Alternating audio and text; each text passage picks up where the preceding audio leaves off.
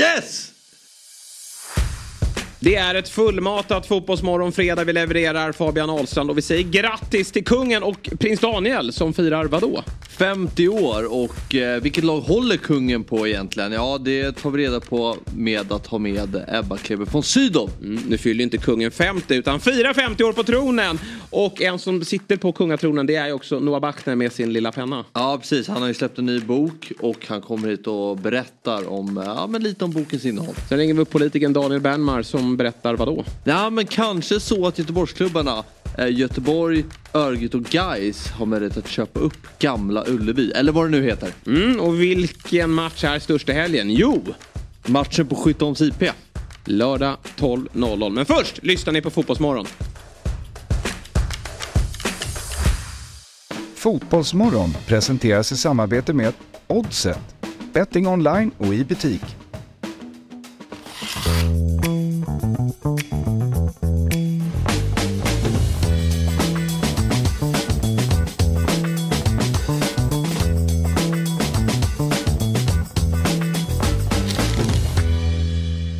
Ja, men då säger vi god morgon och varmt välkomna till Fotbollsmorgon fredag. Vi har passerat 300 avsnitt, 303 för att vara exakt. Jag heter Jesper Hoffman och jag sitter här med Stocksunds chefstränare, akademichef Fabian Ahlstrand, och mannen som får alla att skratta, nämligen Robin Berglund. God morgon på er. Tjena fan. God morgon. Ja, tjena. Du, dra ner tempot här, men när jag kliver in på redaktionen då får du igång mig, och sen när vi kliver in här då ska du vara lite svår. Va? Varför är det så? Ja, verkligen. Jag trodde liksom vi tillsammans skulle veva igång det här programmet, men det gör vi inte. Utan vi tar det lite lugnt då istället. Idag är det fredag den 15. Vad sa du? Idag varvar vi ner. Vi varvar ner. Ja, du sa det här att du går lite på ångorna, men det är ju faktiskt som så att vi har 2 timmar framför oss här och nu. Och sen så har vi även ett lördagsprogram imorgon också. Så att vi har mycket kvar att åstadkomma här på Dobb innan vi gör bokslut. Precis. Och mycket ångor kvar i tanken. Ja. Om det här ska funka. Mm. Ja, ja. Mm. Och sen är det ju med glädje, för i helgen så är klubblagsfotbollen tillbaka. Och landslagsfotbollen är över. Och den är ju verkligen över när det kommer till svensk del. Mm. Så att det är ju skönt att vi ska spela vanlig fotboll igen, känner jag. Ja. Kan man skippa landslagsuppehåll? Menar du? Eller det är alltså med Sverige att så här, vi skiter i landslaget. Ja, men vi spelar allsvenskan istället. Vilken bra idé. Alltså nästa uppehåll. Ja. Vi tackar nej tack. Vi lämnar 3 VO. Ja. Och sen så tränar vi på egen ort. Det kanske blir ytterligare ett kapitel i Noahs bok om Noah Bachner har skrivit boken Den sista utposten. Han gästar oss idag. Ja. Och berätta mer om den här. Hur Sverige har gått sin egna väg. Och det skulle vara ytterligare ett steg på den vägen. Mm. Att skita i landslagsfotboll. Dissa FIFA. Eftersom vi inte tycker att allting går rätt till där. Och så spelar vi vår allsvenska här. Håller i våra spelare också som ska iväg till andra landslag. De är inte så framträdande kanske i andra landslag. Så det kanske hade gått. Ja. Fattar vad glada så här, vad heter Eddie Howe hade blivit. Isak bara... Nej, vi har bestämt i Sverige. Vi åker inte på landslagsfotboll. Så jag är all yours. Ja. Du får träna mig om du vill. Faktiskt. Eller så kör man lite som i NHL att det är lockout. Så att de får komma hem. Till, Isak kommer hem till AIK och spelar en match. Alltså. Ja, vad häftigt det hade varit. Just Isak kanske man inte alltid fantiserar. Jo, det kanske man gör i ett längre perspektiv när han ska komma hem. Men jag tänker, hur bra hade Messi varit i allsvenskan och så vidare. Då hade man ju fått lite känna på det. Och så ska jag få ordning på mina hörlurar. För nu då, så är det som så att vi har med oss dagens första gäst på länk. Just det. Det är skillnad på att ha i studion och på länk. Det är du med på, va Fabbe?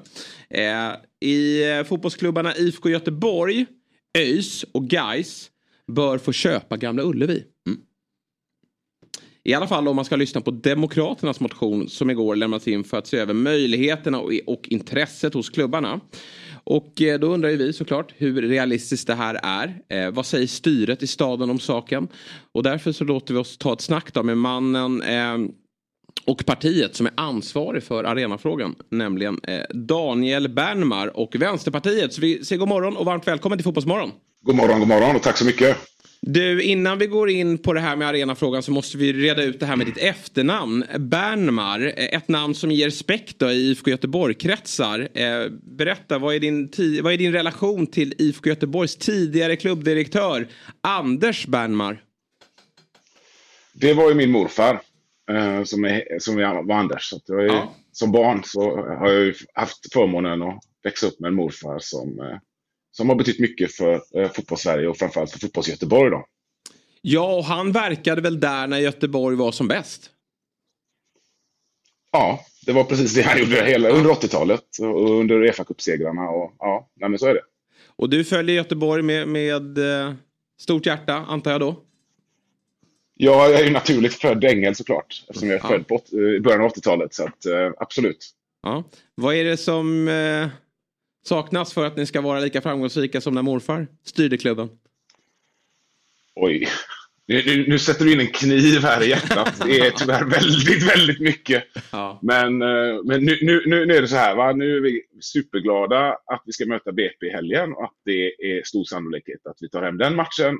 Och sen tar vi ett djupt andetag och funderar över väldigt mycket. För det jag tror att det finns mycket att fundera över. Det finns mycket att fundera över hur vi har rekryterat spelare senaste åren. Jag tror det finns supermycket att diskutera om hur det fungerar idag på Kamratgården. Jag tror det finns mycket, mycket annat att diskutera. Jag tänker, jag hoppas att Jens och Håkan och alla de verkligen tar sig djupt funderar efter den här säsongen om vad det är Blåvitt ska åstadkomma och vilket lag Blåvitt är. Mm. Det tror jag. Men, ja, vi släpper det sportsliga och tar oss till arenafrågan igen. Hur realistiskt är det här som jag målade upp i början då? Att Göteborg, ÖIS och Gais då ska få köpa Gamla Ullevi? Det är nog inte jätterealistiskt. Demokraterna då som är i opposition här har nog föreslått detta mest som en kul grej tror jag. En realistisk. Det var ju också Häcken då som skulle få köpa Bravida. Jag tror inte heller det är så realistiskt egentligen, utan verkligheten är väl att IFK, ÖIS och Gais har väldigt olika behov och att de skulle samsas på en och samma arena till en och samma på en och samma villkor, det är nog inte helt lätt att reda ut. Så det tror inte jag på alls. Och det är egentligen samma sak för Bravida som Häcken är på. Att där är ju, Utsikten spelar ju sina matcher där. Och det finns inga andra arenor egentligen som Utsikten kan spela på. Så att de skulle samsas och ha samma behov och samma intresse i att äga en arena, det tror jag är osannolikt. Så att jag ska vara ärlig och säga att jag tror att det är osannolikt dels utifrån de behov som de här 5 föreningarna blir ju då har. Ja. Och jag tror inte heller, och det är lite märkligt att föreslå vad föreningarna ska göra i en motion. Så, för det är ju det de gör. De tycker ju liksom att han har inte frågat föreningarna. Och jag tror att om man frågar de här 5 föreningarna som det handlar om, minst egentligen, för det finns ju fler föreningar som har behov av att använda de här 2 arenorna då och då, så tror jag att han kommer få ett ganska tveksamt svar. Är Häcken den klubb som har störst behov av en ny arena-situation? Då, störst. Nu, jag vill inte ställa olika sorters behov mot varandra. Jag är trots allt, jag vet, men jag är trots allt politiker här. Och lite känsligt är det ju alltid när man diskuterar olika fotbollsklubbar. Men det är självklart så har Häcken ett stort behov av en förändring. Och Blåvitt, framförallt Blåvitt då, de andra elitföreningarna har en stor behov av förändring. Och av olika skäl så har behovet för Bravida väckts tidigare. Alltså det har varit enklare att se att ja, men här kommer vi behöva den kommer behöva växa. Medans det har gått, jag har kanske slagits lite mer lite senare av hur stort behovet är för förändring på Gamla Ullevi då. Det har funnits idéer om att man ska kunna lösa problematiken med läktarna då, för man har problem med hur det är byggt. Och det har ju inte lyckats. Och det andra problemet är att det är en väldigt barskrapad arena. Det är ett arenarum och that's it liksom. Och de 2 problemen måste vi ju på ett eller annat sätt möta framöver då. Men vad tänkte man när man byggde den där arenan? På riktigt. Bravida-arena. Ja, bygger den för 5-6 tusen. Mm. Den har inte stått, det var 8 år sedan, 7 år sedan. Ja, alltså, båda de här arenorna är ju ganska, om vi ska vara ärliga då, ganska nya. Mm. Och lyckligtvis skulle jag på säga, men jag var inte med på den tiden. Tillräckligt länge sedan för att någon ska vara före. Var väl det. Nej, men jag tillträdde samtidigt som man skulle inviga Bravida och jag tror att man ville ha ett kostnadseffektivt alternativ i första hand som man byggde för de kraven som man hade för allsvenskan. och inte tänkt lite i framtiden. Kommunen har ju alltid liksom mycket saker man ska lägga pengar på. Och då är det ofta så att man bygger det man behöver här och nu. Mm. Och så tänker man inte på vad behöver vi om 10 år. Nej. Och både Gamla Ullevi och Bravida är byggda på det sättet. Och förhoppningsvis så lär vi oss av de här 2 misstagen. Man kan inte bygga på det sättet. Man måste tänka, hur ser verkligheten ut om 10 år? Om Häcken blir ett topplag, vad blir konsekvensen av det? Mm. Om publiksnittet går upp, som det såg ut på slutet av 80-talet, vad händer då? Så, man måste tänka in de här sakerna, och det gjorde man inte. Man tänkte kortsiktigt, och det misstaget tycker jag att vi inte ska göra om. Du, Nya Ullevi då? Den bara står där i känslan. Alltså, den har stått där sedan 95. Jag vet att det är lite konserter och Brucean är där och Hellström kör. Men kan man inte fixa den där arenan? Alltså, det var ju ett tag sedan Edwards tog sitt världsrekord där. Går det inte att slimma den där på något sätt och möta allas behov?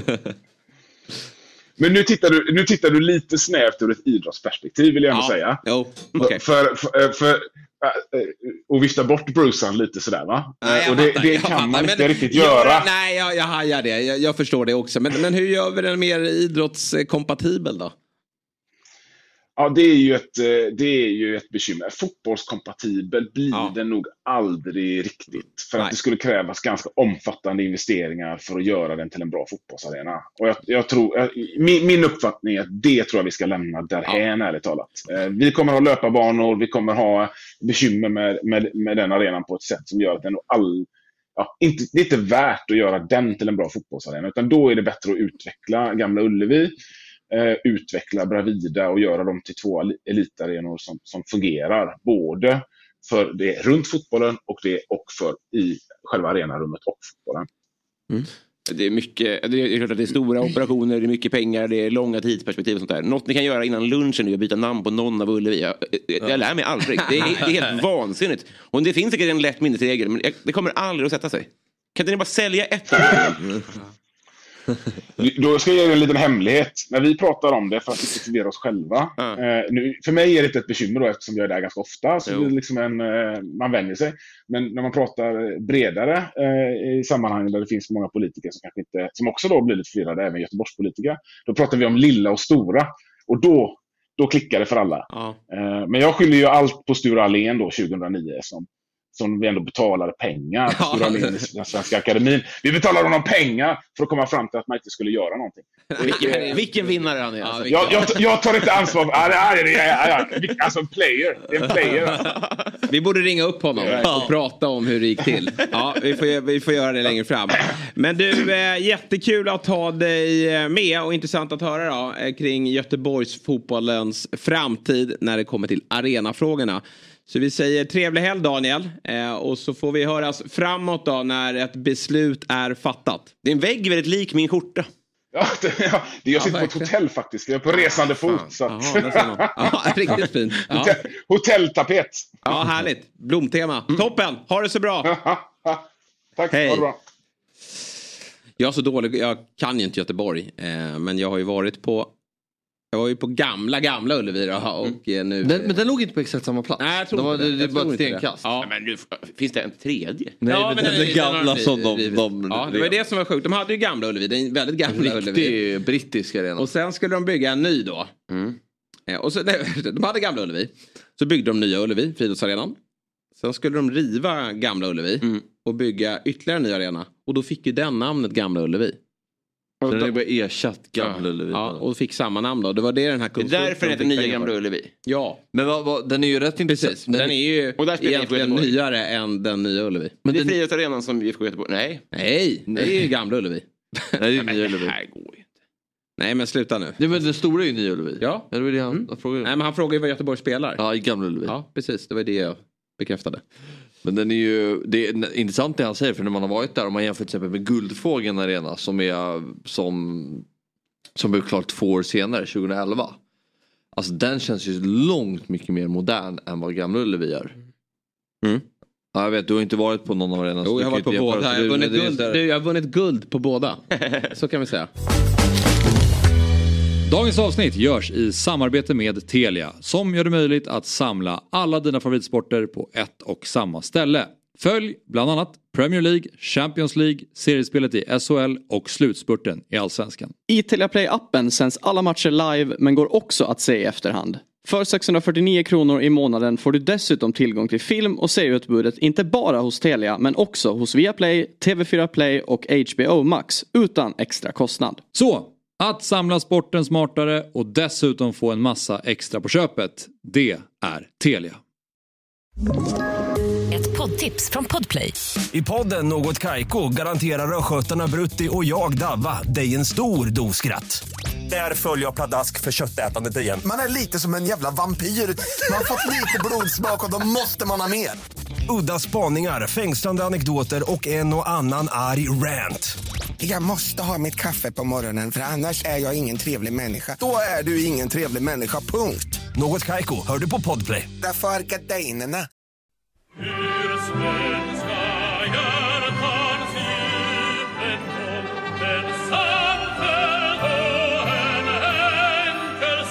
Oj, oj, oj, nu hörni. Nu gäller det att steppa upp på med blomtröja och annat. För det är ju som så att vi har ju varit inne på det. Kungen firar 50 år på tronen då. Samtidigt då som prins Daniel också fyller 50 år. Det är helt otroligt. Och här finns ju fotbollskoppling då. Prins Daniel, han är ju AIK-are. Men vad är egentligen kungen? Kung Carl Gustaf den 16 då. Den 16 Gustaf säger man. Är hedersmedlem i AIK. Men enligt en tidigare intervju i Kalmarposten av alla tidningar, absolut, har han uttryckt sitt stöd för Djurgården. Så vad gäller egentligen? Det ska vi ju reda ut tillsammans med vår favorit. Direkt från inspelningen av Alla mot alla från sminkrummet då. Ebba Kleberg von Sydow, god morgon. God morgon. Vad är det som sker där borta? Alltså det sminkas här för fullt. Ja. Det är ju firande idag i dubbel bemärkelse.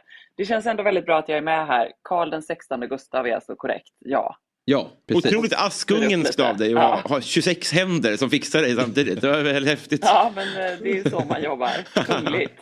Men precis. Men framförallt då så ska du in och spela in Alla mot alla här nu va? Det första du gör.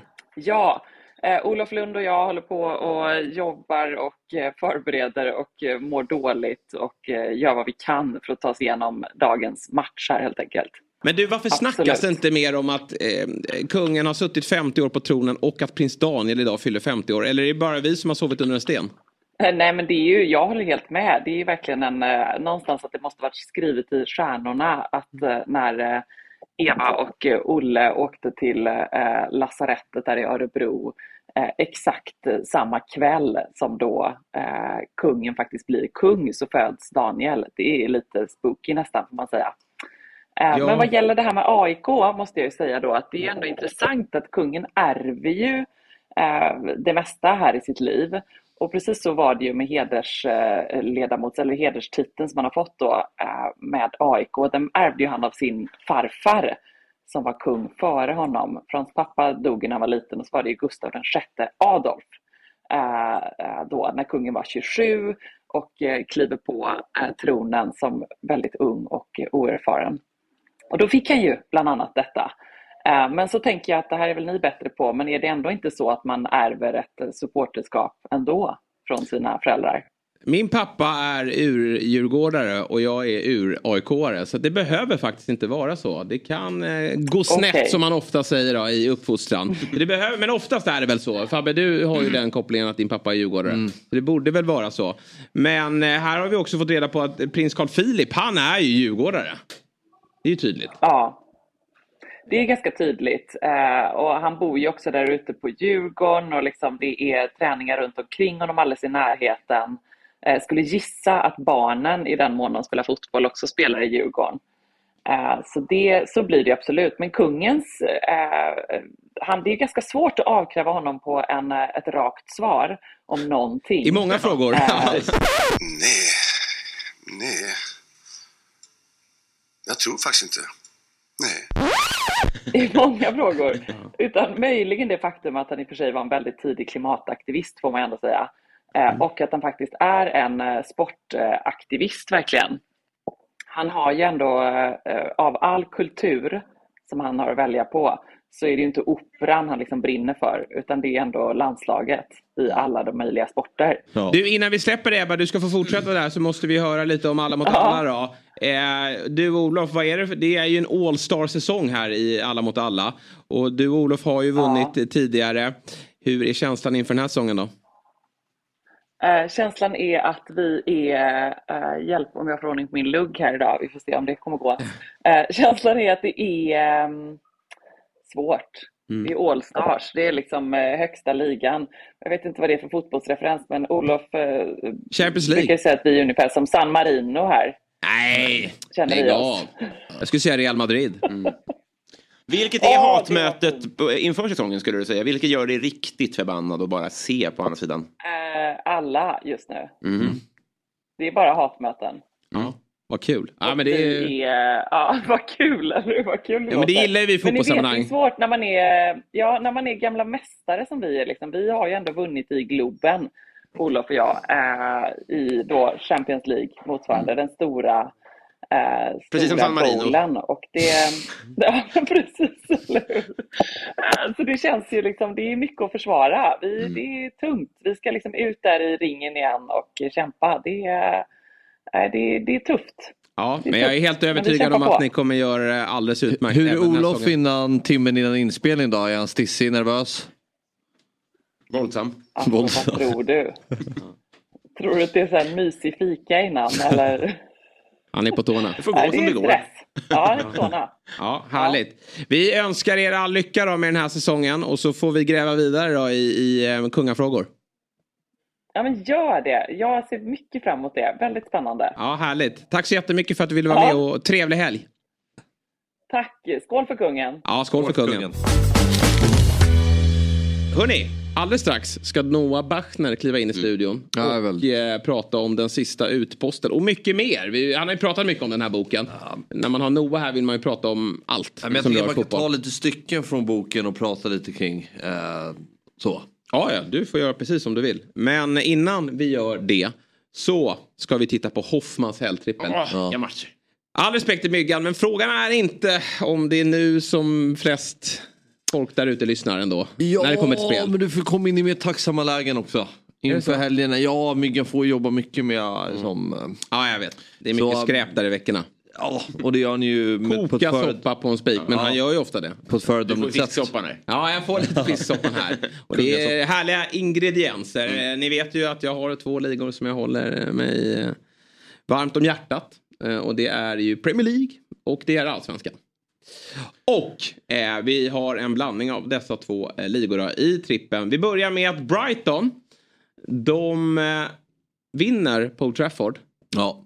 Och det fina här är att man får insatsen tillbaka vid oavgjort. Ja, spelet förlorar inte. Så då lever trippen. Trippen lever. Du får ju dra ner på oddset då om det sker. Så att krysset så är okej. Men vi vill ju ha vinsten för då vinner vi hela beloppet då. Lyssnar du på Fotbollsmorgon igår? Nej, jag sa att det här kan sluta 5-0 till Brighton.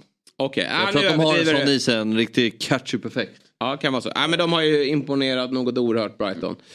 United mår inte bra för stunden. Det är rörigt i klubben. Och det är dessutom lite skador från var i den där backlinjen. Jag vet inte om Varane är tillbaka. Jag tror faktiskt inte det. Men vi vet att de inte har någon högerkant. Att Anton inte spelar är ju positivt för United. Men just det här...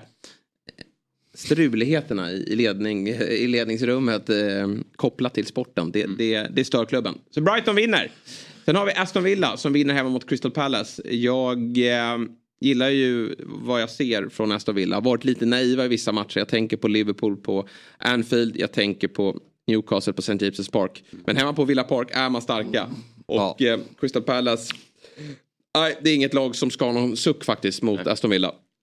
Så till 1,90 så plockar vi in den. Och sen då, ångestmötet nere på gamla Lilla Ullevi. Där tror vi... Vad heter inte det? Lilla Ullevi? Lilla Ullevi. Där har vi den. Göteborg vinner. BP. Det tror inte jag. Kommer få det tufft. Jag tror på kryss. Du tror på kryss? Ja, och då ska du inte rygga mig. Men jag hoppas att alla andra tror mer på mig än Fabbe. För där har ni Hoffmans L-trippel till klina 8 gånger pengarna. Vad rent och fint. Ja. Så på 10 kronor får man? En härlig renskap. Men vad får man i kronor? Ja, 80. Bra, Babbe. Ja, så... Men jag såg inte oddset. Nej, jag fattar. Jag såg det jättetydligt. Ja. Så att in och ryggar den här nu på dobb.ban. Renskav. Vad blir 8 gånger 10? Renskav. Då är man fjällskadad. Alltså. Ja, eller hur? Då har man suttit i den här studion för mycket. Ja. Det är omprov, tror jag. Ja. dobb.ban/oddset. Så ryggar man den här. QR-kod och annat hade ni där. Man måste vara minst 18 år för att få spela. Och Oddset är en produkt från Svenska Spel, Sport och Casino AB. Upplever man problem med sitt spelande så finns det stödlinjen.se till hands. Och med det sagt så går vi på reklam. Vi är denna vecka sponsrade av Hantverksdata. Ett målbaserat affärssystem som hjälper över 100 000 hantverkare varje dag. De hjälper hantverkare att digitalisera sin vardag. Precis, vilken grej! Och vi kliver in i en period nu när det är matcher i de största ligorna och Europacupperna mest hela tiden.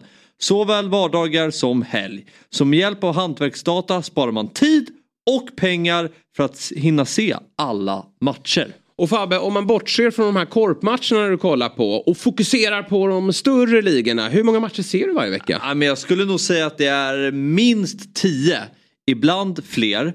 Så då gäller det ju att vara väldigt effektiv. Jajamän, och Hantverksdata har hjälpt hantverkare att spara tid och pengar i över 50 år. Allt är samlat i samma system där du hittar lösningar för bland annat order, projekt, service, lön och lager. Du behöver bara ett system för att effektivisera din vardag. Nämligen det från Hantverksdata. Av hantverkare, för hantverkare. Vi säger tack till Hantverksdata som är med och sponsrar Fotbollsmorgon. Ett poddtips från Podplay. I podden Något Kaiko garanterar röskötarna Brutti och jag Davva dig en stor doskratt. Där följer jag pladask för köttätandet igen. Man är lite som en jävla vampyr. Man har fått lite blodsmak och då måste man ha mer. Udda spaningar, fängslande anekdoter och en och annan arg rant.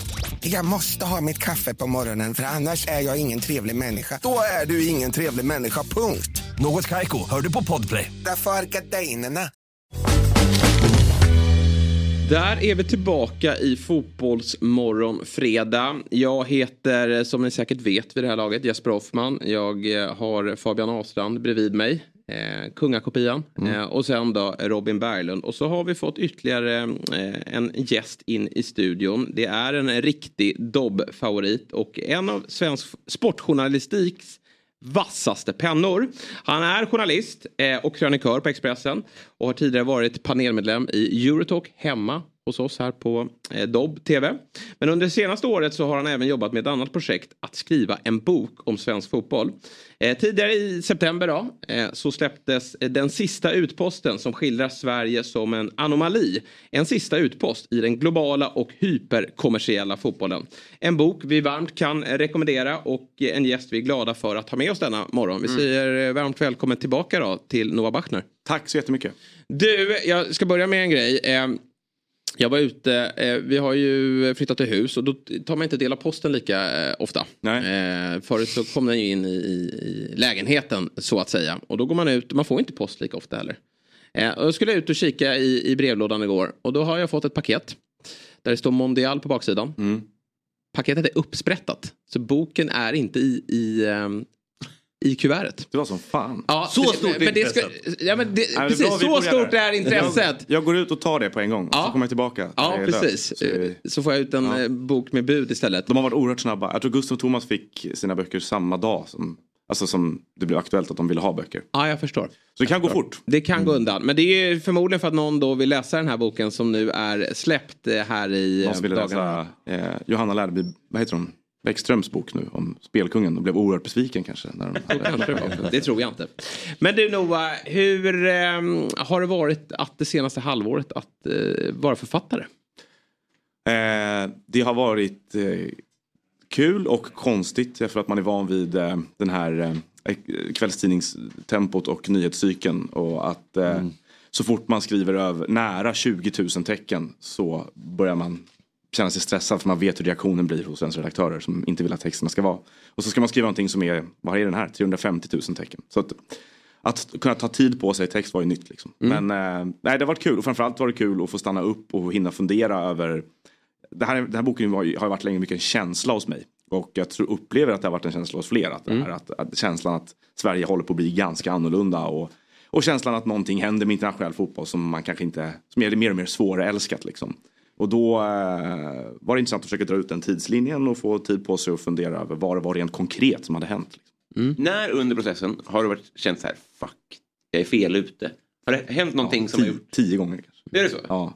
Ja, det räcker ibland med att prata med Martin Åslund och när han håller sitt brandtal för att det bara släppa allt fritt till alla miljardärer så kommer det lösa sig. Så kan man liksom lägga på och bara, han kanske har rätt. Mm.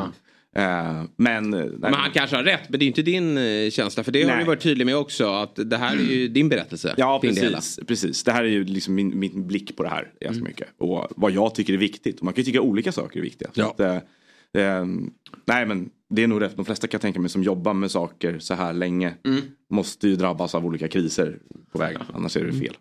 Du, den har ju fått väldigt fina recensioner får man ju konstatera. Frågan är om inte Göran Greiders hyllning till den är den starkaste. Jag citerar honom här. Den här boken sitter i vänstra krysset. Den är otagbar. Jag är tillbaka på Vingåkers IP och nu är känslan äkta. Ja, det var kul. Fint formulerat. Ja, det var jättefint formulerat. Ja. Hela hans recension var jättefint. Det var jätteroligt. Mm. Det är väl bara att erkänna att det är roligare att folk... tycker att den är bra än tvärtom. Mm. För de som inte har läst då, en kort hisspitch här då. Varför ska man köpa den sista utposten? Men jag har ju kanske uppfattningen att många som är låg till medelintresserade av svensk fotboll. Där tror jag finns en hel del i Sverige som inte känner till att vi har det här. Att vi har medlemsägda fotbollsföreningar och att det är annorlunda. Och det i sin tur har ju börjat betyda massa saker nu. Det har inte betytt massa saker alltid därför att om man kollar på vad som skilde vår fotboll och resten av världens fotboll så är det visst det har funnits stora skillnader därför att vi har haft föreningsdemokrati även tidigare. Men det är ju det som hände med fotbollen i början på 2000-talet som gör att den verkligen accelererar i en annan riktning. Och vill man då förstå vad vi kanske har vunnit samtidigt som vi har förlorat sportsligt för att de flesta människor verkar ju observera nu att det inte går så bra för svensk fotboll på här sidan framförallt då. Så är den här boken mitt sätt att försöka skildra att vi faktiskt har konserverat och skyddat någonting som, vilket också den kommer in på mycket på slutet, det finns väldigt dokumenterat nu att man är bekymrad om i andra länder. Att det finns en existentiell och djup diskussion om vad som håller på att hända egentligen. Mm. Fabian, du har ju läst boken. Mm. Vad är det som har... Du läser den just nu. Ja, du läser den. Nej, jag bara läste efter stycken som att du var... Nej, men just det Noah säger tycker jag skulle liksom rekommendera folk som är just kanske medelintresserade av fotboll, eller kanske inte alls intresserade av fotboll att läsa den här. Jag tycker att det är verkligen väldigt intressant just med mer medlemsägda formen som vi har i Sverige och att ja, men som personer som inte är så insatta i fotbollen så förankrar det fotbollen att läsa och se. Jag tror det kan bli en ögonöppnare för många när man läser en sån här typ av bok. Men jag fastnar för mycket. Alltså alla träffar du har haft med Blatter och tycker det med... Din träff med Rangnick är ju väldigt... Han var ingen 51% regelförspråkare. Han älskar den inte. Nej. Han och jag skilde oss lite i den. Ja, hur fick du till en träff med honom? Och... Nej, det var en intervju med Emil Forsberg som var bokad i Leipzig. Och där presschefen frågade om jag var intresserad av att prata med Rangnick också. Vilket jag såklart var. Och han är en av de mest intressanta hjärnorna i fotbollseuropa på många sätt tycker jag. Mm. Och det är ju lite det här att... Ja, men en del, det var någon annan som frågade om den intervjun också att de... Jag går dit och i syfte att liksom bara sätta dit honom på något sätt i min egen värld. Att det tycker jag blir helt värdelöst. Utan man måste ju förstå den här andra logiken. Vad är det människor ser för fördelar med det här andra systemet? Varför kan man tycka att det är fel med medlemsägda klubbar? Och han är ju väldigt explicit med vad som är problemet med det tycker han. Och jag förstår helt och hållet hans resonemang. Bara att jag tycker att det är för mycket som förloras i. Men sen var det ju det som var med Rangnick-mötet var att jag höll på att börja väldigt konstigt för att han hade ju varit och träffat Alexander Isaks familj i Solna dagen innan. Och försökt värva honom till AIK. Och vilket jag kom på för att han frågade om jag kom från Stockholm. Jag sa, det är väldigt vackert. Jag var där igår, sa han. Och jag visste ju att Isak var på väg någonstans. Då sa jag, du träffade Isak. Han blev helt röd i ansiktet. Ja, intressant. Men du, för det är ju lite det där man slåss med då. Jag... har ju kanske inte förstod det där och då när man var yngre, men varför jag har valt ett svenskt klubblag och inte supportat något lag utanför beror nog mycket på den här att man har möjligheten till att påverka den lokala förankringen. Sen är ju, alltså de som är supportrar av ett Premier League-lag, eller jag ser inte ner på dem, jag förstår att man kan ha ett stort hjärta för dem när man befinner sig här. Men hur hela den liksom, fotbollsvärlden har förändrats är ju någonting som man bara liksom känner avsky till. Samtidigt då som man också känner en oro kring att vi tappar ju mark. Ja. Alltså det är ju visserligen en del svenska klubblags framgångar. Men vi ser ju att länder som är ganska nära oss, och då tänker jag främst på Danmark som har en annat upplägg där man kan äga klubbarna, springer ifrån oss. Liksom, kommer vi kunna hänga med 51%-regeln? Ja, det är ju hela slutdiskussionen i boken. Att liksom vi har ju aldrig haft en debatt om 51%-regeln eller pratat om att vi har det här systemet i Sverige utan att den har varit hotad. Alltså varje gång den har kommit upp har det varit en diskussion om ska vi ta bort den och göra som alla andra så vi kan tävla med dem. Vi har aldrig pratat om att okej, vi har valt ett annorlunda system. Det här är det vi har vunnit på det. Men vi måste nog vara ganska kreativa här för att komma på ett sätt. Vi måste nog ha en ganska levande diskussion om vad vi ska göra för att vara konkurrenskraftiga fotbollsmässigt. Och det tycker jag är korkat för att liksom, vi kan ju inte bara ha det här systemet och puttra på och vara nöjda med att vara medelmåttiga. Utan tvärtom så tror jag att liksom, kan vi koppla på en progressiv fotboll som kan försörja sig själv på något sätt. Alltså, inte vara så sinneslöa, vilket jag kan uppleva att fotbollen är generellt. Det är väldigt få som diskuterar alternativ liksom, så att ja, det kommer nog gå. Jag tycker nu att vi borde blicka mot norsk fotboll lite mer. Därför har ju ett liknande system som vi har. Och det går åt helt rätt håll på planen för dem. Sen ligger de efter oss lite i liksom, medlemsaktiveringen. De har ju varit mindre påverkande på sin fotboll. Men det här är ju en fråga för våra makthavare. Alltså jag hade ju velat se till exempel nu att man... De som är ansvariga för svensk fotboll, SEF eller förbundet eller vilka aktörer man vill plocka in där, EFD... Sätt en vision för vad svensk fotboll ska vara 2045. Och så sätter man ihop liksom en kommission eller någonting som jobbar med det i 2 år. Och sen så får vi då en plan för så här ska det utvecklas. Så här ska vi generera våra egna intäkter utan att sälja ut allting. Ungefär så. Men hänger med det... Förlåt. Men innebär det framgång för inhemska lag ute i Europa? För menar, så måste det finnas ett lika med tecken med att det går bra för svensk fotboll. Och att Malmö är ute i Champions League. Eller behöver vi vara konkurrenskraftiga på klubblagssidan? Nej, det tycker jag nog inte att det behöver vara ett likhetstecken däremellan. Däremot så ska vi kanske kunna prestera som liga bättre än vissa andra ligor som vill prestera sämre än nu ändå, tycker jag. Men det handlar väl mer om det här försörjningen av spelare till landslagen och så vidare. Att det tycker jag är mer mått på hur svensk fotboll presterar kanske än att våra klubblag klarar av eller inte klarar av att konkurrera med PSG. Liksom. Jag lyssnade på Thomas Berntsen som gästade podcasten Testa Stör. Och han liksom, när han tillträdde då ville han ju inte...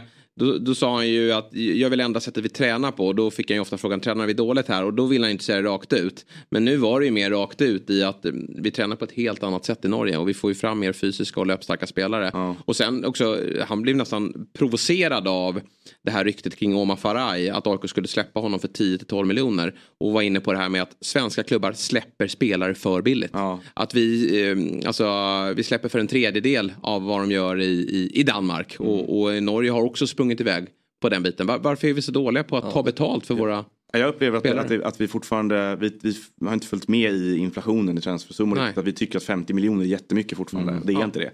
Alltså det och framförallt inte om du har 200 miljoner i kassan eller vad det skulle vara för någonting. Alltså 30 miljoner för en mittback nu om du har nära 100 miljoner eget kapital.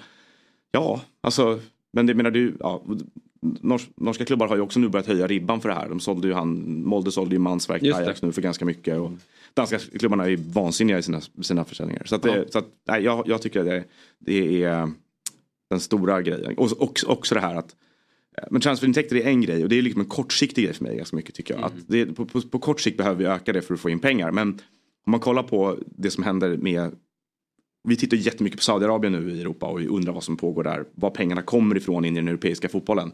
Vi borde ju prata mycket, mycket mer om den amerikanska investeringsvågen. Därför att fotboll har blivit en tillgångsklass för amerikanska finansbolag kommer ju innebära att det här är början på någonting. Alltså det kommer komma helt hysteriskt mycket pengar. Och det är oklart vad som kommer hända med tv-marknaden. Alltså vi behöver hitta olika sätt att finansiera fotbollen. Förlåt, det här är liksom dum och... Men... Jag nämnde det tidigare men med Saudi-grejen att jag blev så förvånad över hur fragilt FIFA var. Eller liksom de stora pamparna sen innan, hur lätt det var att bara plocka ner och flytta till en annan aktör. Att man tänkte att de som har så mycket pengar och de som har så mycket makt att de Det borde finnas något form av regelverk i vägen. Alltså de här som händer med som du säger, de amerikanska aktörerna och med Saudi. Är det liksom i maskopi med FIFA och de här? Fattar du frågan? Eller har de ingen makt över det här alls? FIFA har ju under rätt lång tid nu flyttat sina ägg till samma korg. Alltså sin politiska korg. Alltså de är ju intresserade av täta band till Kina, Saudiarabien, Qatar. Alltså länder i andra delar av världen. Länder som, där världens rikaste företag kommer ifrån som kan sponsra FIFA. Mm. Alltså FIFAs sponsorkaka nu består av företag från de länderna, inte från Europa. Och det reflekterar ju någonting. Jag tror att det är 14 av världens 100 största företag som är europeiska. Liksom. Mm. Så varför skulle de komma härifrån? Och då blir ju, där pengarna finns är ju FIFA kommer inte stöta sig så mycket med de här regimerna. Om det är så att det är deras företag som sponsrar FIFA. Nej. Så att, det är rätt mycket en ekonomisk kalkyl. Så. Mm. Det var något som slog mig mest, eftersom jag följer med svensk fotboll, men hur de amerikanska storföretag har liksom tagit kontrollen över den europeiska fotbollen. Mm. Och det tror du kommer bara växa och bli mer... Ja, det här är det finns ett färskt exempel som inte han kom med i boken som jag är förvånad att det inte fick större rubriker. För kollar man hur det skrivs om amerikanska investeringar i europeisk fotboll i ekonomitidningar, alltså både i Financial Times men även i flera amerikanska, så skiljer det sig oerhört mycket från hur det skrivs i europeiska fotbollstidningar. Det här är ju rätt mycket så här, vad är det Bowley gör egentligen? Liksom, vi är liksom lite förundrade över att knäppa ner med sina kontrakt till alla spelare och vad han håller på. Men så var det en intervju med de här 777 Partners. De har ju köpt, vad är det, 7 klubbar i Europa och sånt där, tror jag. Och de är väldigt intresserade av att köpa Everton. Det Leeds var senast, eller? Är det Everton? Nej, det var det är det andra engelskt. Ja, okay. De vill köpa Everton nu. Ja. Det var en intervju i Financial Times med en av deras ägare som sa, och rubriken var liksom att han hyllade den nya eran av hyperkommersialisering av fotboll. Där han säger rakt upp och ner hur det ligger till. Att de ser det här som en investering på kanske 10 års sikt, där de tycker att europeiska klubbägare har gjort ett uselt, horribelt jobb med att kommersialisera fotbollen i Europa. Mm. Alltså att de tittar på NFL och tänker, här är en sport med 300 miljoner kunder potentiellt sett, som är den världens mest värdefulla kommersiella produkt, idrottsprodukt. Här har vi fotbollen. 7 miljarder personer i världen skulle vi kunna liksom omvandla till kunder till det här. Vad håller de på med för någonting? Alltså och de tycker liksom att Premier League gör ett dåligt jobb. Så att hela bettet är ju att fotbollen är undervärderad.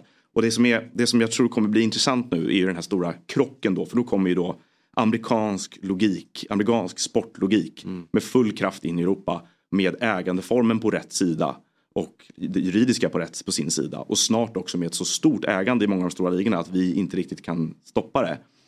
Och det är ju det här då synen på supportrar. Alltså vi har ju mycket, Europa lever ju fortfarande bilden rätt mycket av att det här är emotionella relationer till supportrar. Det är inte transaktionella relationer. Det här, hela den här supporters not customers parollen. Men han säger uttryckligen, the level of engagement says that they want to be monetized. Alltså han säger att liksom, lojaliteten mot klubbmärkena säger att vi vill bara lägga pengar på det här. Så han säger det att vi ska inte sälja öl och korv till fansen. Vi ska sälja försäkringar och banktjänster brandade med klubbarna till. Jag ser inte riktigt hur den logiken ska kunna integreras i Lazios supportmiljö. Eller liksom hur ska det här mötas på något sätt? Nej, men de lokala supportrarna och vi som har följt det länge, vi spyr när vi hör sånt där, men samtidigt känner man ju då en oro när vi pratar om de här 27 miljarderna, att det finns ju en publik där ute. Absolut. Som skulle kunna ta det där till sig. Nej, och det är det som är det spännande här. Det här ska nu då, de ska nog använda europeiska klubbar för att arrangera det här för världen. Inte för lokalbefolkningen runt Strasbourg. Utan Strasbourg är en liten... Ja, men det är en lagerhylla i Chelsea eller Bowleys och Clear Lakes jätteprojekt. Och därför jag tror då att till slut så blir det enda lösningen att det här blir en global superliga. Där vi får någon motsvarande collegeidrott i Europa som är lokalförankrad. Ja. Och i den världen så borde ju det svenska systemet vara väldigt attraktivt. För att vi inte ska hända igen då. Liksom, de klubbarna. Vad kommer det att göra med? Jag vet ju att ditt intresse har ju fått sig en törn, sett i utvecklingen, och att ditt älskade Newcastle. Vad får du att tro det? Ja, det där kanske. Men var är vi om 10 år? Då har vi en globala superliga. Ja, det är svårt att säga hur snabbt det går. Ja, det är svårt att säga hur snabbt det går, tycker jag. Och jag kan för dåligt den här branschen, vad logiken är liksom bland de här investerarna. Men just den amerikanska offensiven, alltså de har ju... Golfen kommer säkert vara någon sorts förebild. De teamar upp med Saudiarabien. De kommer teama upp med andra aktörer som vill ha det. Precis. På det här sättet. Sen de jag pratat med om det här säger att liksom, ja, men 10 år är liksom en normal... För de som går in med pengarna vill också ha ett exit-datum. När tillgången ska ha ökat i värde, och så säljer den. hör även någon annan som hade suttit med i en förhandling med ett av de här multiklubbsnätverken som sa liksom att varför har ni köpt en klubb i Belgien och Danmark och Polen och Frankrike liksom? Ja, men vi ska sälja ett paket med 7 klubbar när det här värdeökningen är över liksom. Det är vår plan. Vad händer sen då? Ja, sen de spår väl fortsatt tillväxt tills hela liksom, framförallt den asiatiska marknaden är överallt liksom, kan jag tänka mig. Mm. Du, vi har fler gäster på gång in i studion, men som alltid kul att ha dig med, Noah. Man brukar säga att poddar finns där poddar finns. Poddar finns där poddar finns. Just det, så säger man faktiskt. Var finner man den sista utposten då? Där böcker finns. Ja, bokhandeln. Inte i din brevlåda. Nej, precis. Ja, men jag får, inte i din brevlåda. Inte med, men jag tar Fabbes exemplar här. Du ska inte behöva offra till på mig. Det är någon glad brevbärare där ute. Kanske vi läser den igen. Vad sa du? Kanske vi läser den igen. Ja. Så är det. Support your local bokhandel. Ja, precis. Ja, men jättebra. Och sen så fortsätter du nu då på Expressen och skriver vassa krönikor. Ja, nu måste jag jobba för Expressen. Nu är jag trött på att jag förstår det. Borta. Alltså. Vad blir det fokus på då? Är det allsvenska slutstriden eller? Ja, det tror jag väl till viss del. Men sen det händer ju mycket saker i förbundet just nu också. Så. Den mejlkorgen. Här har vi ju ett erbjudande också till alla som följer oss på YouTube och lyssnar ni på podd, då får ni faktiskt ta er till YouTube-kanalen, för här har vi en QR-kod via den här länken då, som man tar en klickar med sin mobil då. Jag tror vi kan skicka ut den i sociala medier också, själva länken. Men med koden Fotbollsmorgon då så får man 25%. Ja, det var riktigt bra. Det är ju otroligt generöst. Den håller redan på att reas ut helt enkelt. Ja, exakt. Ja, nej, men vi känner att det är så viktigt det här. Och framförallt då för våra tittare och lyssnare att ta del av den här boken. Innan vi släpper dig, vilka vinner guld och vilka 3 lag åker ur? Eller Saudi. Vilka 3 lag blir där nere? I Saudi-Pro. I Allsvenskan. Elfsborg kommer vinna tror jag. Ja. Det känns som att de har... Det är dags nu. Ja, det är bäst fart under fötterna fortfarande, trots det som händer mot Värnamo. Och ut åker ju Varberg, Degerfors. Och sen så blir det nog faktiskt kval för BP till slut. Det där är vad jag tror. Men det är, fram till måndag. Och sen det är baserat på att Sirius då magiskt skulle börja få betalt för sitt spel. Vilket ju känns som det mest osannolika som kan hända i svensk fotboll. Får de det inte på söndag eller lördag... När de nu spelar mot Varberg, då får de det ju aldrig. Nej. Så det är viktiga matcher på spel nu i de sista 8 omgångarna. Stort tack Noah, för att du ville vara med. Vi går på ett kortare break och när vi är tillbaka så har vi Rasmus Mappadags Björk och Niklas Meter med oss. Där är vi tillbaka i Fotbollsmorgon. Jag heter Jesper Hoffman, jag sitter här med Fabian Ahlstrand. Och vi har släppt ut Noah Bachner och Robin Berglund. Robin skulle till sitt andra jobb som man faktiskt har vid sidan av det här då. Han gör ju mycket saker. Men vi är inte bara vi två i studion, utan vi har fått förstärkning. Kommer ni ihåg, se om Fabbe gör det, när Felicia Aveklev kikade förbi studion och fantiserade om en influencermatch? Ja, men det var ju nyligen ju. Du var ju här då. Ja. Det var ju bara det hade varit märkligt om du inte minns det. Men jag tror även att våra lyssnare och tittare kommer ihåg det. Och tydligen är det faktiskt som så att det kommer att vara en influencer-match som ska spelas. Och den spelas redan imorgon, den 16 september, på Skytteholms IP. Och det är alltså lag 154 som ställs mot Influencer FC. Och med oss i studion då har vi gänget bakom matchen. Niklas Meter och Rasmus Mappadags Björk. Varmt välkomna hit. Tack så mycket. Vi börjar med dig då, Niklas. Vem är Niklas Meter? Ja, vem är jag? Men fotbollsentusiast, sportentusiast i helhet ska jag säga. Jobbat mycket med i gamingvärlden överhuvudtaget, vilket är så jag lärde känna den här killen och hans gäng 154 då. Jobbar i ett gäng olika projekt nu med mycket e-sport och gaming utöver tillsammans med 154. Ja. Väldigt e-sport-influerad grafik tycker jag. Ja. Inte så mycket fotboll. Lite kritik här direkt. Jag måste säga det. Jag tänkte att det var väldigt mycket. Men måste man inte tala till publiken också som man vill? Jo, jag ser inte fel. Jag sa att det var mer e-sport. Kan lägga till att det är stor Liverpool-supporter också. Ja, men det är bra. Det är viktigt att addera. Du är en från sekten alltså. Precis så är det. Men du, Rasmus Mappadags Björk, som alltså ska vara en del av lag 154. Mappadags, vad är det ifrån? Vad kallar namnet det? Ja. Egentligen från ingenting, det kan jag säga. Det var, man kan säga att det var från FIFA 02, om någon av er minns. Då kunde man skapa egna spelare. Och då gjorde jag en spelare som hette Mapadas med Z. Och sen, jag bara gjorde det, han ska heta det. Sen så blev det att jag hade en kanal som hette Mapadas med Z. Och så jag ska göra en ny, lägga till ett X istället. Mm. Historiens tråkigaste historia, men där har vi det. Och det är ditt smeknamn nu med. Kan man säga, exakt. Du är ju enorm på YouTube. 75 000 följare har du på din YouTube-kanal. För de som inte följer det där, ge oss en pitch till varför man ska göra det. Ja, alltså, helt enkelt, jag tror att jag spelar ju FIFA då, och fotboll och gör videos och det. Men min USP har alltid varit att jag lägger väl kanske en vecka på varje video i form av redigering. Så jag vill att det ska vara så bra production value som möjligt. Så det är väl där min grej har varit. Och det är kanske därför vissa har stannat då. 75 000. Att de vill se mig ha kul. Men också se någon slags, eller ha någon slags underhållningsvärde. När de väl kollar på videon. Mm. Vi är ju inte i närheten av lika många. Då. Vi har snart 18 000 som följer oss. Vad är knepet? Hur får man fler följare? Nej, för det finns de här klassiska orden. Var dig själv och var personlig. Och det, jag kan nog inte komma med så mycket mer än att kanske... Ja, men man bygger väl upp ett community så mycket som möjligt. Och har kanske lite interna grejer. Och sånt gör väl kanske att om någon tittar in och ser massa kommentarer. Bara, men nu säger kommentarerna samma som han säger. Vad är det här för liten instängd klubb som jag inte är med i? Jag tycker prenumerera så hänga med. Mm. Det är väl typ mitt bästa tips. Ja. Bra, vara sig själv och personliga. Försöker vi vara. Vi tar kliv för varje dag som går. Vad är din relation till fotboll då? Den är bra. Den är lite in a complicated situation nu. Jag är en Zlatan-kille, Zlatan slutat. Jag har då kanske svenska landslaget att kolla på. Vad händer nu? Svenska landslaget, det finns inte. Så att nu är en liten dvala här. Där jag liksom letar lite febrigt efter. Vad ska vara min... Vad ska jag kolla på? Vad ska jag följa? Och då är det Champions League kanske.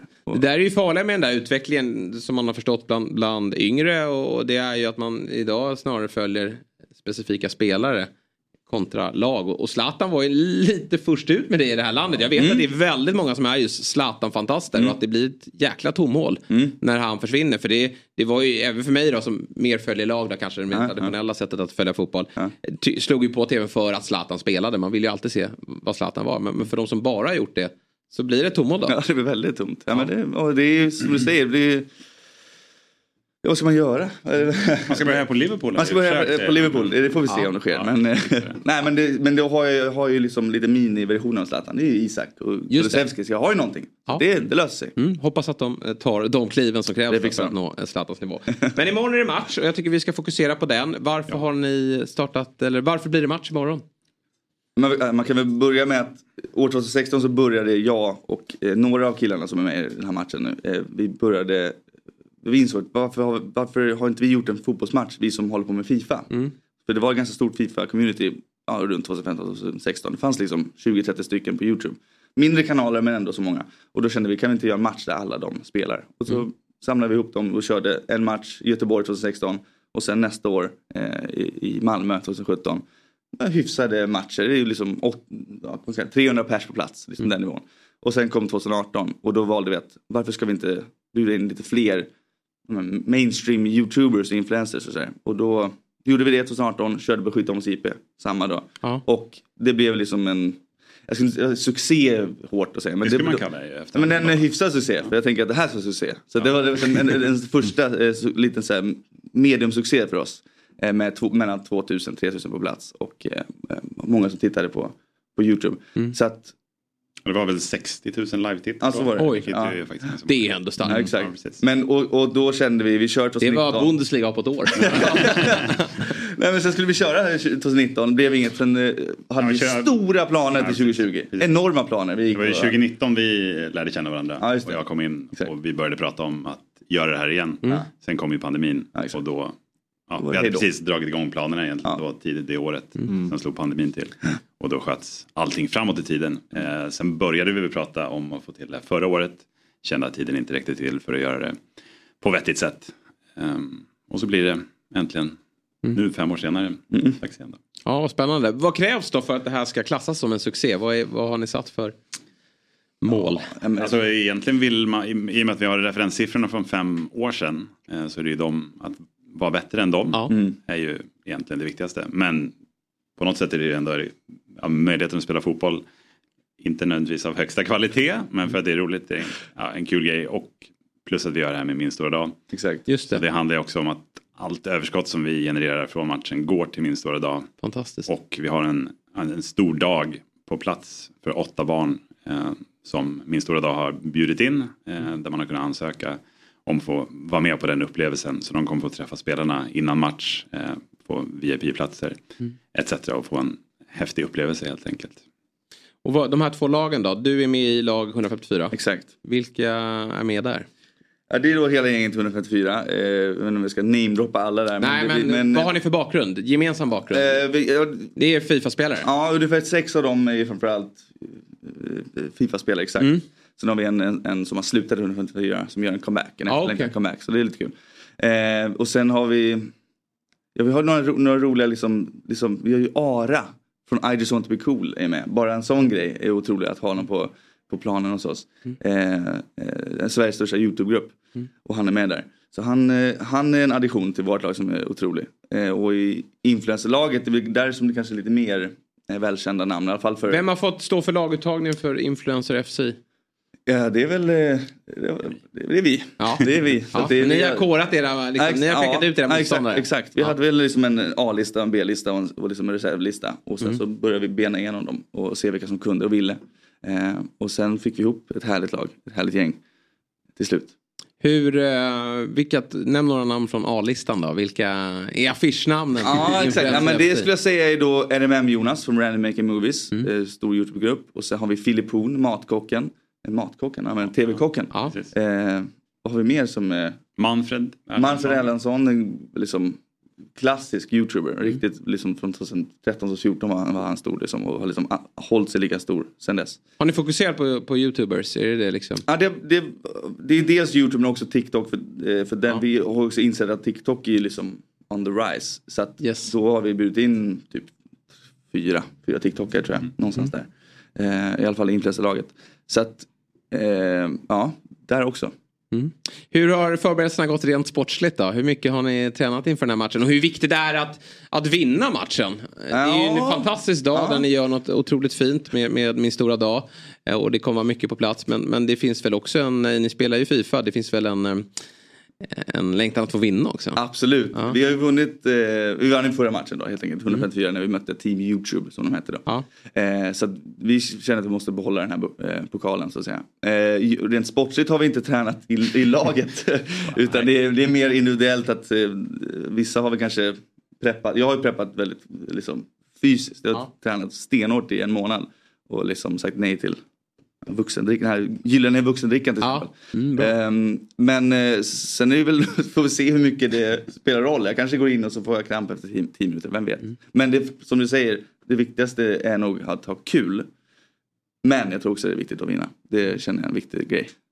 Vi är ju lite besvikna. Vår stora profil i Fotbollsmorgon, det är ju Fabian Ahlstrand här. Och även om vi är en liten spelare med bara 17 000 följare. Men vi växer så det knakar och är stora i fotbollssammanhang i Fotbollsmorgon i alla fall. Och Fabian Ahlstrand, vår stora stjärna, han är ju han kanske är lite för bra på fotboll. För att han har ju en bakgrund då, utlandsproffs i Australien, halvlyckat sådär. Men också i division 1 då har han spelat. Och nu är han en framtida stortränare då. Så att till nästa match så tycker vi att ni ska ha Fabbe i åtanke. Men kanske att han är lite för bra. Det kan ju vara. Det är ett av kriterierna. Man får inte vara för bra. Vi har valt bort, eller ni har valt bort. Spelare som är för bra, det blir liksom inte... Det blir ingen content som jag säger. Det måste vara en rolig match med mycket. Jag förstår. Vad är 2x45 eller? Exakt. Ja, det är så. Var det någon spelare ni bara liksom kollade på men som ni ansåg var för bra? Som den då hade lite på radarn att så här, den här... Ja, kul att slänga in. Ska vi hänga ut någon? Då hänger man ut dem. Alltså, vad blir det? Backhanded. Ja, men det står avvägningen så här, men kan man ta den här eller inte? Alltså fotbollsspelare. Är det riktig fotbollsspelare? Ja. Det har vi pratat om också, ha mer riktiga fotbollsspelare också. Ja, det var ju grundplanen var ju att få med en ikon då per lag helt enkelt. Det har vi inte. Har vi inte jagat i Elfsborg varit lite. Mm. Är syftet nu att det ska bli återkommande varje år? Eller känner ni att... det har vi egentligen inte pratat om. Jo, men vi nuddade på det. Ja, jag tror att jag vill få till det. Att det är en årlig grej. Märker ni då bland er publik att fotboll är liksom... Det går hem i stugorna. Det är någonting som de intresserar sig för. Verkligen. Det är ju det som är grunden. Ja. Den kan ju ta sig i väldigt många olika former. Det är väl det. Ja, men som ni till vardags gör... Man vill spela FIFA, med den underhållningen är ett sätt som driver intresset supermycket i och med att man hänger och lär sig spelare och allting. Och sen det som vi gör på 154-kanalen är ju mer en annan twist på det, mer fotbollsunderhållning. Inte nödvändigtvis så bra, men liksom se de här profilerna göra fotbollsutmaningar mot varandra helt enkelt. Mm. Ja. Så fotbollen är grunden. Har ni funderat på att göra fast en annan sport? Alltså den här typen av... Det har vi väl inte. Du har ju spelat lite hockey i en annan kontext tidigare, vilket inte nödvändigtvis var bra. Men det är klart vi ska göra hockey också. Mm. Ja, då kanske jag blir coach istället. Ja. Fotboll är ju lättare att få ihop 22 spelare. Exakt. Behöver man inte vara världens bäst. Nej, det är riktigt. Vad blir din roll på matchdag då? För jag antar att du inte ska spela. Nej, det är korrekt. Om man pratar lite, jag är ju gammal målvakt egentligen. Spelade upp till kanske 15 års ålder. Jag hör att jag var ganska bra när jag var 8, men det är ju rätt länge. Ja, det är det. Så jag har försökt... Det växte de andra kanske. Nej, det gör jag ju länge. Jag har ju målvaktsstorlek och de förutsättningarna, men nej. Inte bättre med en kontroll i händerna på det sättet. Men jag sköter ju mycket bakom spakarna. Till vardags är ju med liksom, driver samarbeten och bakom kameran och filmar också. Jag är väl lite av allt i allo och försöka hålla ihop alla trådar med allting. Med produktion, med säkerhet och allt som ska hållas koll på matchdagen helt enkelt. Så. Matchen drar igång 12. Det stämmer. Men vad är det runt omkring då som man inte vill missa? Ja, men 11:30 börjar vi uppsnacket redan. Vi har vi inte breakat? Det kanske vi ska göra här, vilka som ska jobba med matchen runt om. Just det. Så var det en kille som heter Fabian Svorono som kommer vara programledare. Och tillsammans med Petter Barling och en kille som heter Emil Berggren, känns som Berginosa, gammal FIFA-spelare som har kommenterat de tidigare matcherna. Exakt. Så det är de som står för inramningen helt enkelt. Så det vill man inte missa. Lite intervjuer, lite highlights innan, tillbaka blicka på vad som har hur de tidigare matcherna har gått och så vidare. Vi har ju en kille, Olle McDulle, som på de här 3 matcherna fortfarande inte har gjort mål. Så det är väl en av de viktigaste storylinjerna som vi ska bygga matchen runt. Liksom. Kommer han kunna göra mål? Hans mål, lite som Isak här. Han hade ju måltorka i landslaget. Så Maldi mot Estland. Så att, just det kanske lossnar. Hur många mål tror ni kommer bli i matchen? Vad blev det senast? Senast blev det väl 10-4. Det är många mål så det är svårt att minnas. Men det är kul. Det var många mål. Exakt. Vi siktade väl absolut på minst 2-siffrigt i något lag. Minst 10 mål åt vilket håll som helst. Okay. Och vilka vinner? Ja, det är vi. 154. Du är övertygad om det? Ja. Ja, jag får den känslan också. Ja, men vad kul. Och det går att titta live på YouTube då, för de som inte heller kan ta sig ut då. Verkligen så. 154-kanalen heter ju vår YouTube-kanal. Just det. Och vi sänder också på TikTok, 154SE. Är inne på den appen. Men YouTube är huvudsändningen så att säga. Mm. Så in och följ där och följ oss. Och det gör vi. Verkligen. Växer alla tillsammans. Verkligen. Ja. Mm. Vad bra, men då får vi tacka så mycket för att ni tog er tid. Och lycka till då med dagen imorgon. Förvänta mig, jag ska in och kika på matchen och förvänta mig att du levererar. Något i närheten där. Det fixar jag. En bixa. Ja. Det fixar jag. Ja. Stort tack Rasmus och Niklas för att ni tog er tid. Ja. Och vi kan väl summera lite det vi varit med om här, du och jag då, Fabian. De här sista... 5 minuterna av fotbollsmorgon. 2 timmar har gått fort. Vi har konstaterat att kungen och Daniel har 50-årsdagar att fira. Och du har en 1-årsdag. Snart. Ja, just det. Där ska jag börja fira. Ja. Man gillar ju att fira triumfer. Så är det ju.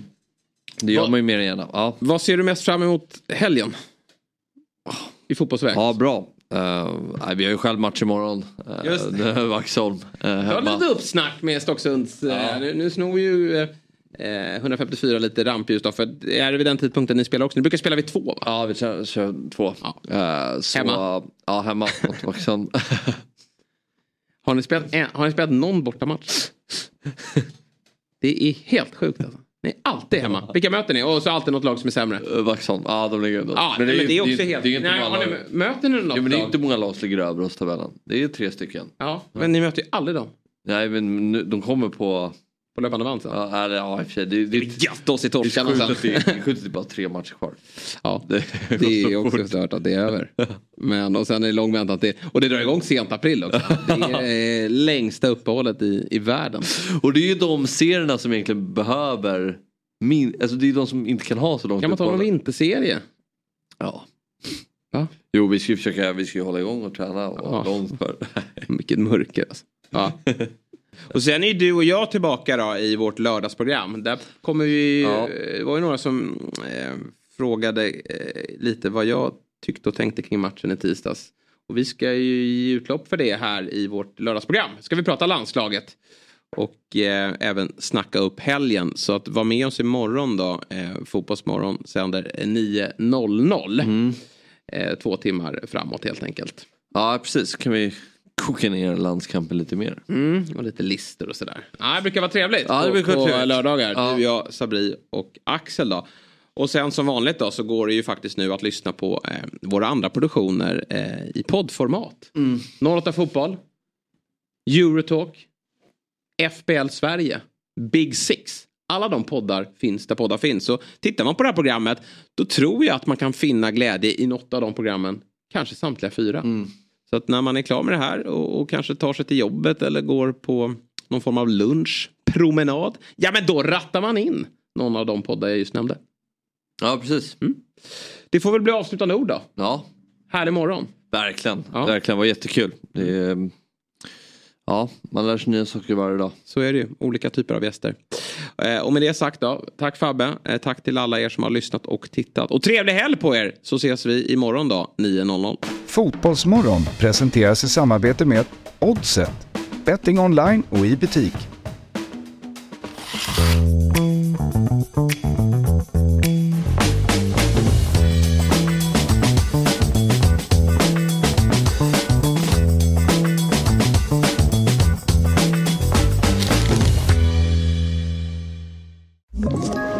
Ett poddtips från Podplay. I Fallen jag aldrig glömmer djupdyker Hasse Aro i arbetet bakom några av Sveriges mest uppseendeväckande brottsutredningar. Går vi in med hemlig telefonavlyssning och då upplever vi att vi får en total förändring av hans beteende. Vad är det som händer nu? Vem är det som läcker? Och så säger han att jag är kriminell, jag har varit kriminell i hela mitt liv. Men att mörda ett barn, där går min gräns. Nya säsongen av Fallen jag aldrig glömmer på Podplay.